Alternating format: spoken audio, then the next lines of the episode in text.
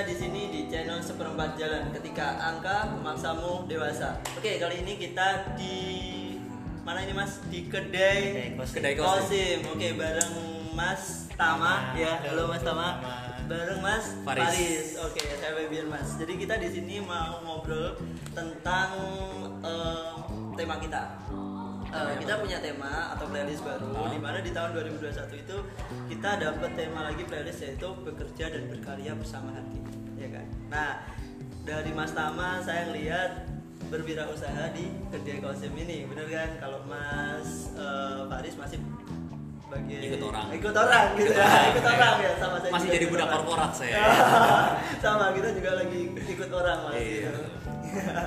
Oke, jadi maknanya seperti apa sih mas kalau misalkan kita ngomong kita berkarya dan bekerja bersama hati? Kalau dari Mas Tama nih, saya pengen tahu karena di passionnya mungkin ya di seperti kalau, ini. Kalau bekerja bersama hati, kalau menurut saya sih uh, kita berkarya mengikuti apa yang hati kita inginkan. Hati kita Passion- inginkan, passion passion, kita, ya, iya jadi, kan? uh, contohnya saya, saya uh, kebetulan suka dengan kopi. Yes. Maka saya tuangkan kopi itu menjadi uh, bagian dari aktivitas saya untuk uh, apa namanya untuk uh, cost of living, Yes. untuk uh, hidup, untuk Hidup, gaya hidup, gaya lifestyle, hidup, gitu. lifestyle ya, lifestyle-nya itu dan juga untuk mencari uang juga ya di situ ya kan. Maksudnya dia kan juga itu. Cash is king. Masa kerja kagak nyari duit? Iya kan? Kayak katanya Nyari pahala doang gak cukup bro. susah ya kalau cari pahala aja Eh, iya, Jadi kan bisa cari ya. pahala juga cari passion dan juga bisa dapat uang gitu Dapat ya. pahala gak dapat duit gak makan. oh iya banget Iya. Jadi harus seimbang gitu. harus seimbang Harus seimbang. Iya, iya. itu yang dari Mas Tama nih kalau misalkan makna se apa berkarya dan bekerja bersama hati kalau menurut Mas eh, Faris sendiri gimana nih Lanjutkan Bekerja dengan Ini hati. mulai filosofi. Iya. Kalau misalkan gue jabarin jadi buku tebal segini. Maksudnya bekerja bersama hati ini bukan bermain hati atau jadi garangan ya. oh bukan oh garangan bukan ya bukan jadi playboy gitu kan ya Iya. kan tapi lebih ke arah kayak eh, bekerja bersama hati itu kita bekerja gitu kan. Yes. Bu- bukan berarti maksudnya itu kita harus sesuai dengan passion Hmm. gitu kan atau sesuai dengan kemauan kita tapi lebih ke arah gimana cara kita kerja itu dengan ikhlas dengan tulus dengan eh, pelayanan gitu dan pelayanan maksimal Nah, ibaratnya ente disuruh lembur Iya. tapi nggak nesu oh iya itu situ ya Nggak, nggak maksudnya itu bener-bener loyalitas Loyalitas. ya kan budak korporat Oh.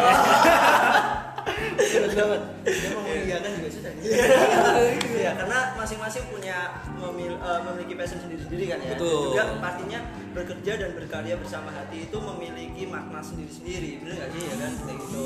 Untuk dari Mas Tama tadi seperti eh, apa sesuai dengan passion yaitu yang bisa apa namanya eh, dengan lifestyle-nya ya kayaknya kayak gitu dan juga sesuai dengan hobi. Kalau Mas eh, Faris sendiri yang apa namanya karena bisa ikhlas, kerja tulus, kerja tulus ikhlas. dan ikhlas.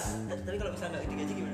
Kalau nggak digaji ya nggak mau. Ya balik lagi kerja gua nggak pakai hati coy.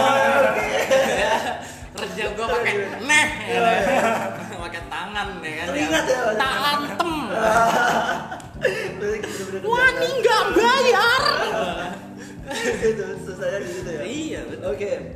Jadi kalau misalkan eh, Mas Tama juga udah menemukan passionnya di sini ya kan. Jadi berapa tahun nih Mas kira-kira? Jalan Eh, di keren. kedai setahun ini atau sudah- lima puluh bukan ya Udah jalan tahun kelima. Jalan tahun kelima. tahun kelima tahun kelima. Jalan. Luar biasa. udah mau TK Udah setengah Iya. dekade. Jadi kalau misalkan SD itu kan 6 tahun nih, ini Iya. udah, udah mau lulus. Ntar lagi ntar lagi udah Ya, nanti wisuda tahun TK depan.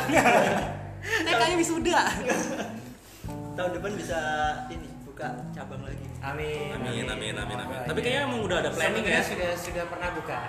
Alhamdulillah bangkrut. Eh tolong disensor, sensor.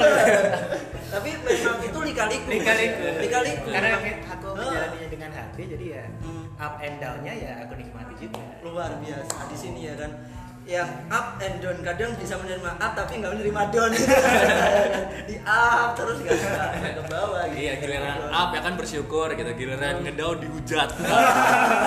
itulah manusia. Iya, bener. ya, gimana mungkin itu tapi insya Allah berusaha lagi di namanya mungkin eh, yang kemarin kayak gitu sebagai evaluasi aja sih mas ya kan untuk Ya, sebenarnya nggak bangkrut juga sih karena Iya. eh, waktu itu ya itu kembali ke hati ya. Hmm. Jadi eh, aku dapat investor yang which is eh, dana investasinya fundingnya cukup besar.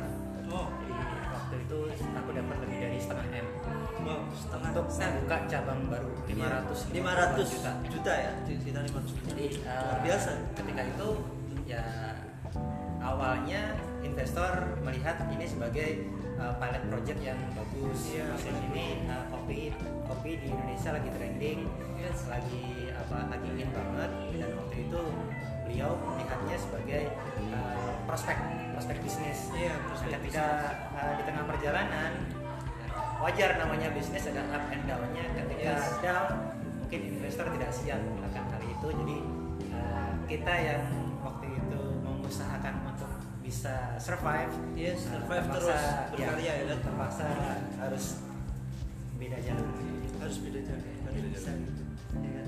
ya memang kalau misalkan kita berwirausaha ya harus siap seperti itu ya mas ya. Iya, kalau misalkan kita udah ikhlas ya Iya. itu adalah resiko terbesar Ya. dalam sebuah berwirausaha benar nggak sih Tapi kadang nggak mesti wirausaha juga sih. Iya, kadang nggak Ah, wirausaha nggak juga. wirausaha juga gitu kan. Kalau misalnya kita ikut Sama orang juga kan, kalau kita orang juga kan mesti up and down juga kan. Iya. Mungkin eh, contoh nih, ya kan. Kalau misalnya aku kan di, iya. aku kan maksudnya kerja yes, bukannya menyombongkan diri. Oke. Enak? Oke. Ya?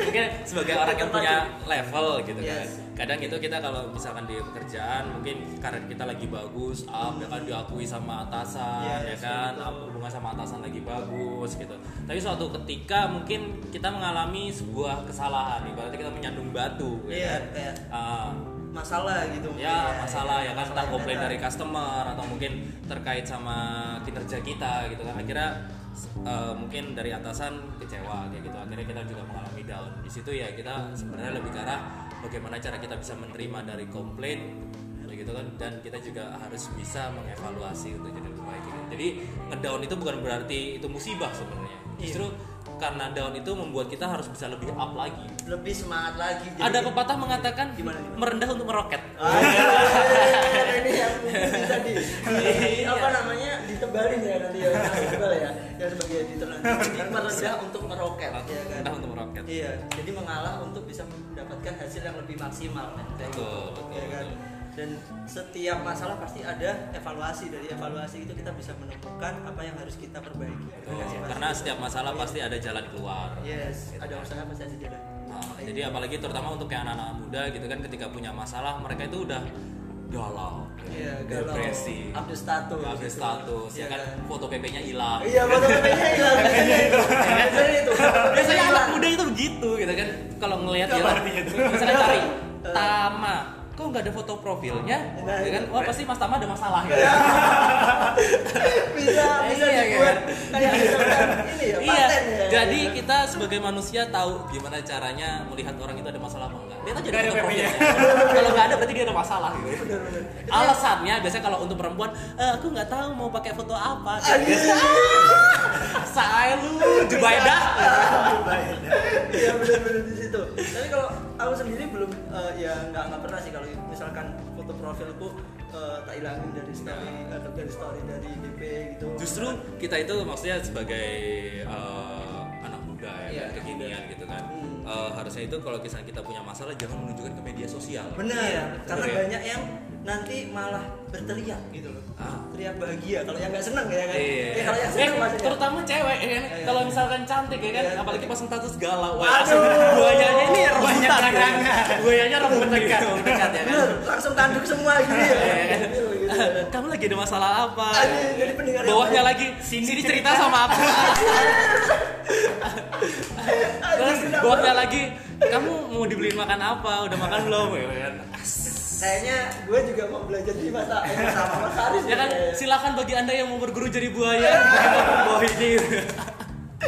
Biasa. Jadi itu kayak jadi kesempatan ya. Ya memang bener sih. Benar, gitu. Langsung jadi, pendengar yang baik. Ya, Tahu-tahu jadi seorang psikologi. Iya. bentar, bentar, bentar. Lulusan gue teknik industri kok jadi psikologi. itu. Yang untungnya nggak jadi psikopat ya kan. Ya, psikopat yang bahaya tuh kan. ya kan. Tit gitu lah. Dibacok. Iya itu benar juga Mas Wadis memang benar. Sekarang kan eh, teman-teman itu mungkin di usia di seperempat jalan ini kan kita tema seperempat jalan ini eh, apa namanya untuk mereka-mereka yang di usia 20 sampai 25 tahun yang masih labil menentukan eh, kehidupannya. Memang di usia itu dan saya sendiri pun juga di usia sekarang pun juga masih masih apa ya ya masih sama gitu tapi saya berusaha untuk lebih baik dan lebih baik lagi. Intinya saya eh, selalu berevaluasi untuk bisa menemukan eh, titik masalah yang bisa saya evaluasi untuk menjadi yang terbaik kayak gitu. Karena memang umur dari 20 sampai 25 itu kalau menurut Faris sendiri eh, umur yang rawan ya? Umur rawan. Umur rawan itu gimana di usia itu 20 sampai 25 kayak mereka masih mencari jati diri gitu Iya, Masih galau. masih ibaratnya eh, moodnya up and down kerja Iya. itu masih mood naik apa moodnya masih naik turun emosi masih belum labil Betul, ya kan gitu. Ah, karena eh, contoh kalau dari teman-temanku sendiri ya kan ah, dari umur 20 sampai 25 itu mereka berpikir bahwa kerja harus sesuai dengan passion yes itu yang mungkin mereka anggap jadi paten mereka kayaknya gitu Betul, karena eh, mereka berpikir nggak mau ikut orang, karena kalau ikut orang itu pasti mereka akan tertekan, Kayak gitu. Akhirnya mereka berpikir untuk punya usaha sendiri, padahal buka usaha sendiri itu lebih sulit daripada ikut sama orang. nah itu kembali lagi ke Mas Tama kayaknya Kalau dari Mas Tama sendiri gimana? Kan Gimana pernah tuh? nih dua-duanya. Oh, Ah, oh dua-duanya pernah nih jadi Pernah. jadi pernah jadi karyawan dan sekarang pernah jadi, jadi, bos karyawan pernah jadi pengusaha pernah jadi dua-duanya oh pernah jadi dua pernah jadi amfibi hidup di dua alam luar biasa Ya sekarang dong. Ngebar-ngebar sendiri gitu. sekarang self employed sama entrepreneur Betul. waktu itu uh, kira-kira di tahun 2008 sejak uh, lulus kuliah uh, aku dapat kerjaan yang which is uh, sesuai passion aku sih sebenarnya karena aku Dulunya? bidangnya marketing oh marketing Ya, jadi aku uh, waktu itu ditawarin di sebuah kampus internasional untuk menjadi uh, marketing eksekutifnya. Singkat cerita, ya oke Singkat cerita, aku menduduki uh, highest level pada waktu itu. Jadi aku jadi head of marketing of Jabodetabek. wow luar Jadi- biasa pencapaian yang luar Ya. biasa teman-teman itu sebenarnya Karena kenapa aku bilang highest level untuk Ya. uh, uh, untuk di atas level aku itu sudah diduduki oleh ekspatriat, oleh orang-orang asing. Jadi atasku, bosku itu sudah langsung orang Filipina, orang India. Oh, langsung dengan ya, orang luar orang jadinya. luar, Wih. orang US. Mau naik namek nggak ada? jadi Dragon Ball. dari situlah awal titik problem itu berasal merasa uh, waktu itu karirku sudah mentok Yes. jadi di mana pun juga walaupun aku mengerjakannya dengan passion ketika aku sudah mentok berarti harus ada sesuatu sesuatu yang lebih yang aku bisa lakukan lagi iya benar Pak. akhirnya Hmm. aku mencoba untuk apa namanya usaha kecil-kecilan gitu. pada saat itu ya, Ya. tahun 2000 berapa sih mas Uh, 2011 oh 2011 itu embrionya kedai gosip jadi kedai gosip ini sebenarnya Cikal ya? bakalnya ada di. Bekasi Bekasi ketika aku kerja di kampus itu. Iya, ke sana pakai roket. ya kampungnya dia. Oh, dulu asli Bekasi ya? Oh, saya asli Bekasi. Ah, luar biasa. Asli Bekasi. ya kan? ya jadi gitu. Jadi eh, apa namanya? Alhamdulillah di tahun pertama eh, aku dapat funding juga sama seperti sekarang ini. Aku me- mendirikan kedai itu hampir dengan zero capital. Maksud aku eh, modal nol iya Jadi kostum pun kayak gitu. Uh, embrionya waktu itu namanya gila kopi. gila kopi Hasilnya pun Awal. gila. Saking gilanya kukut. Tutup. Gila ya. Gila banget. Gila banget itu Tapi sekarang merek itu udah dipakai sama orang lain kayak. iya kayaknya ada ya gila kopi ada gila kopi. Uh, jadi aku waktu itu dapat uh, apa namanya alat-alat kopi, mesin kopi, furniture, semuanya aku dapat free. Bener-bener zero capital. Aku hanya bermodalkan uh, bisnis plan aja. Jadi aku bikin uh, proposal bisnis, terus aku presentasikan di depan investor dan investor approve gitu. Akhirnya aku dapat dana-dana itu semua, dana yang berupa aset, uh, yang berupa furniture, berupa mesin, peralatan kafe. gitu. Nah, di tahun pertama uh, aku waktu itu salah membidik segmen pasar. Waktu itu uh, apa namanya benchmarkingnya, tolak ukurnya itu masih Starbucks. Apa yang Starbucks pakai, Iya. itu aku pakai. Mesinnya merek apa, aku pakai sirupnya merek apa, aku pakai gitu. Jadi costnya sangat tinggi sekali. Iya, Sementara uh, segmen yang aku bidik itu dari segmen menengah ke bawah. Iya. jadi Jadi akhirnya oh. sesuai Oh. Itu jadi yang paling utama kalau berwirausaha itu berarti eh, teman-teman juga harus tahu pasarnya apa Betul. ya kan? Bahkan kalau bisa apa. sebelum buka, sebelum buka usaha itu Survei kita dulu. harus uh, survei. Benar, Pertama survei ya kan maksudnya uh, kayak Tulung Agung ini kira-kira yang digemari itu kopi apa sih gitu kan. Kalau dari pengamatanku sendiri pasti kan kopi susu, kopi tubruk susu gitu kan. Malah kalau untuk manual brew itu lebih kurang Oh, lebih kurang. peminatnya gitu kan. Jadi uh, kalau misalkan kamu buka usaha sesuai dengan kemauanmu sendiri nggak bisa hasilnya bangkrut pasti. Jadi harusnya mengikuti sama pasar karena yang beli pasar bukan lu. iya Gitu. benar kayak Nah gitu. dari situlah aku belajar, akhirnya aku kembali dengan dalam tanda kutip Bekasi. tapi pada saat itu nyerah nggak kan Enggak, enggak nyerah. Enggak. Aku tetap dan eh, nggak pada saat itu duh kok usahaku bangkrut kayak gini aduh kayak gitu sempat mau marah atau gimana Kayaknya nyerah gitu. itu enggak ada dalam kamusku. oh iya iya biasa jadi Gua tahu dia itu tuh, gua tahu dia tulisan siapa? Apa? Naruto. Tidak pernah menyerah ya. nggak pernah menyerah luar biasa Jadi akhirnya aku kembali ke banyak sini. mas Tama ini luar ke Tulung Agung dan aku kembali, aku mengulang lagi apa yang aku lakukan pada waktu itu. Eh, aku bikin bisnis plan, aku eh, presentasi di depan investor. Investor itu siapa? Investor itu bisa siapa aja. Bisa Jadi siapa kita bisa memanfaatkan circle kita, eh, lingkaran terdekat kita, bisa dari keluarga kita, Teman kita, sendiri. eh, sahabat, Iya. eh, relasi kerja kayak gitu. Dan waktu itu kebetulan eh, first investorku yang aku bilang angel investor, Iya. nah, itu adalah omku sendiri. Me- memberikan dana yang waktu itu tidak tidak terlalu besar sih, hanya 28 juta. Wow lumayan Zaman 2011 itu 28 juta kayaknya Lumayan Lumayan, Mbak. Lumayan. Dan jadilah seperti ini. Iya seperti itu. Oke itu jadi cikal bakalnya Kedai Kosim Kedai Kosim. Gitu. Tapi Sebentar, tapi pertanyaannya gini ya. Kemarin tuh kan dia dapat berapa? Eh, lima lima ratus juta. 500. Lima ratus juta ya. Hmm. Gitu. Itu Itu, caranya itu itu caranya dapat duitnya gimana? Buka kancing berapa?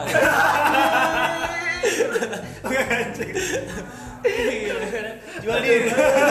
Mungkin presentasi gitu kan sambil Oh, iya, ya jadi keuangan kita seperti ini sambil striptis gitu kan Pole dance, pole dance. luar biasa. Ya Mas Faris ini pro banget kalau soal kayak gitu. Iya, iya, iya. jadi kayak gini ini udah makanan sehari-hari Mas Faris ya. ya. jadi enak banget gitu loh kalau kayak gitu tadi. Iya tapi rahasianya survive sampai dengan titik sekarang itu gimana sih kak? Eh, kalau dari saya sendiri kalau lihat eh, itu ya mungkin saya bukan mental mental pengusaha sih karena saya bukan cenderung di situ. Gue juga bukan mental mental pengusaha gue cacat mental.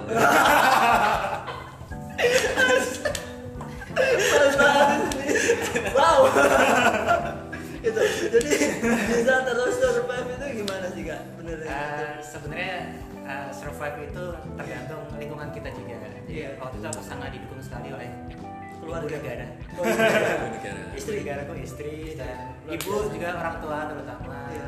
eh, adik-adik teman-teman terdekat yang terus mensupport supaya aku tetap tetap bisa bangkit Iya, dan bangkit. bisa terus survive. Luar biasa kuncinya adalah dukungan dari orang terdekat. Ya, jadi, sangat penting sekali. hmm, jadi apa pun yang eh kita dukung gua. lakukan eh dukung gua. Kayaknya juga kayak gitu ya. Kan jadi eh, istri itu bisa menjadi penyemangat yang pertama gitu Ya, Itu betul. biasa dan Istri itu bisa jadi dua, bisa Apa? jadi penyemangat. istri, istri bisa, tambah dua atau gimana oh jadi bisa jadi dua, maksudnya Oh, jadi bisa dua. jadi kompor penyemangat ah. atau bisa jadi pemadam kebakaran. Waduh. Ketika kita berapi-api semangat, justru dia yang memadamkan apinya. Jadi kita harus berhati-hati. Berhati-hati juga. ya, Memilih istri ngomong juga. sama istri itu benar-benar harus ditata banget. oh gitu Di- Disuruh pakai apa coklat dulu kayak. Oh. Pakai coklat gula. Makanya itu bisa diambil kan kesimpulannya bahwa kalau misalkan kita mau berusaha dukungan itu dari istri itu penting ya kan Penting. buat nyemangatin kita. Nah, itu kalau istrinya satu, kalau istrinya tiga pasti semangat banget gitu. tapi jatahnya empat sih ya bener jatahnya empat jatahnya empat ya berarti Empat, ya. kan? Eh, makin banyak makin kalau istrinya tujuh jadi cherry bell ini dong Oke, iya, iya. luar biasa mas. Jadi kuncinya itu ya. Jadi bisa tetap survive sampai dengan sekarang dan alhamdulillah kita bisa melihat sekarang yang Mas Tama udah bikin ya ini ini. Dan ngomong-ngomong soal hati juga, pada waktu itu di 2015 ketika uh, aku membangun kedai gosip. Uh, yang sedang booming di pasaran pada waktu itu itu adalah kopi hijau. Kopi hijau. Kopi hijau. Hmm, yang dari Kopi Tulungagung. Iya, Ya. tra- traditional coffee dari Tulungagung Hmm. dan specialty coffee itu masih jadi second or third product gitu. Jadi kita masuk ke penetrasi ke pasar itu sangat sulit sekali. Jadi waktu itu kita harus uh, apa namanya benar-benar struggle, benar-benar harus uh, bagi-bagi kopi gratis, datang di CFD, masuk ke sekolah-sekolah, presentasi, Oh, kayak gitu. Itu lagi-lagi dengan hati. dengan hati. Nah ini yang yang benar-benar berkarya dan bekerja bersama hati luar biasa. Banyak belajar nih saya nanti sama Mas Tama ini juga. Ini cerita dari Mas Tama nih teman-teman. Dan, eh, untuk berikutnya saya mau gali lagi yang ceritanya dari Mas Faris. Ini kayaknya eh, dari Mas Faris ini banyak sekali juga. ya. Banyak sekali Saya juga masih menyimpan ya kan Iya, tenaga dalam. Di sini masih banyak banget. Luar biasa kita dapat talent dua ini. Oke, tetap pantengin terus eh, video ini. Kita akan bahas lagi setelah ini. Kita kayaknya mau minum produknya dari Mas Tama ya. Brand Brand, milk. brand, ya, brand. Plan, plan milk. Oh, Black Milk ya, Black Milk. ya. Aku suka susunya. oh, susunya. susu. Oke, kita istirahat dulu buat teman-teman. Eh, kita lanjut setelah minum ini ya kan di kedai kosit luar biasa.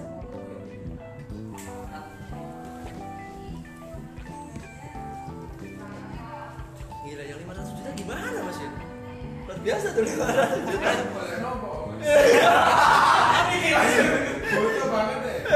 Sebenarnya to be exact itu waktu itu nggak 500 pasti 650-an. Tambah banget.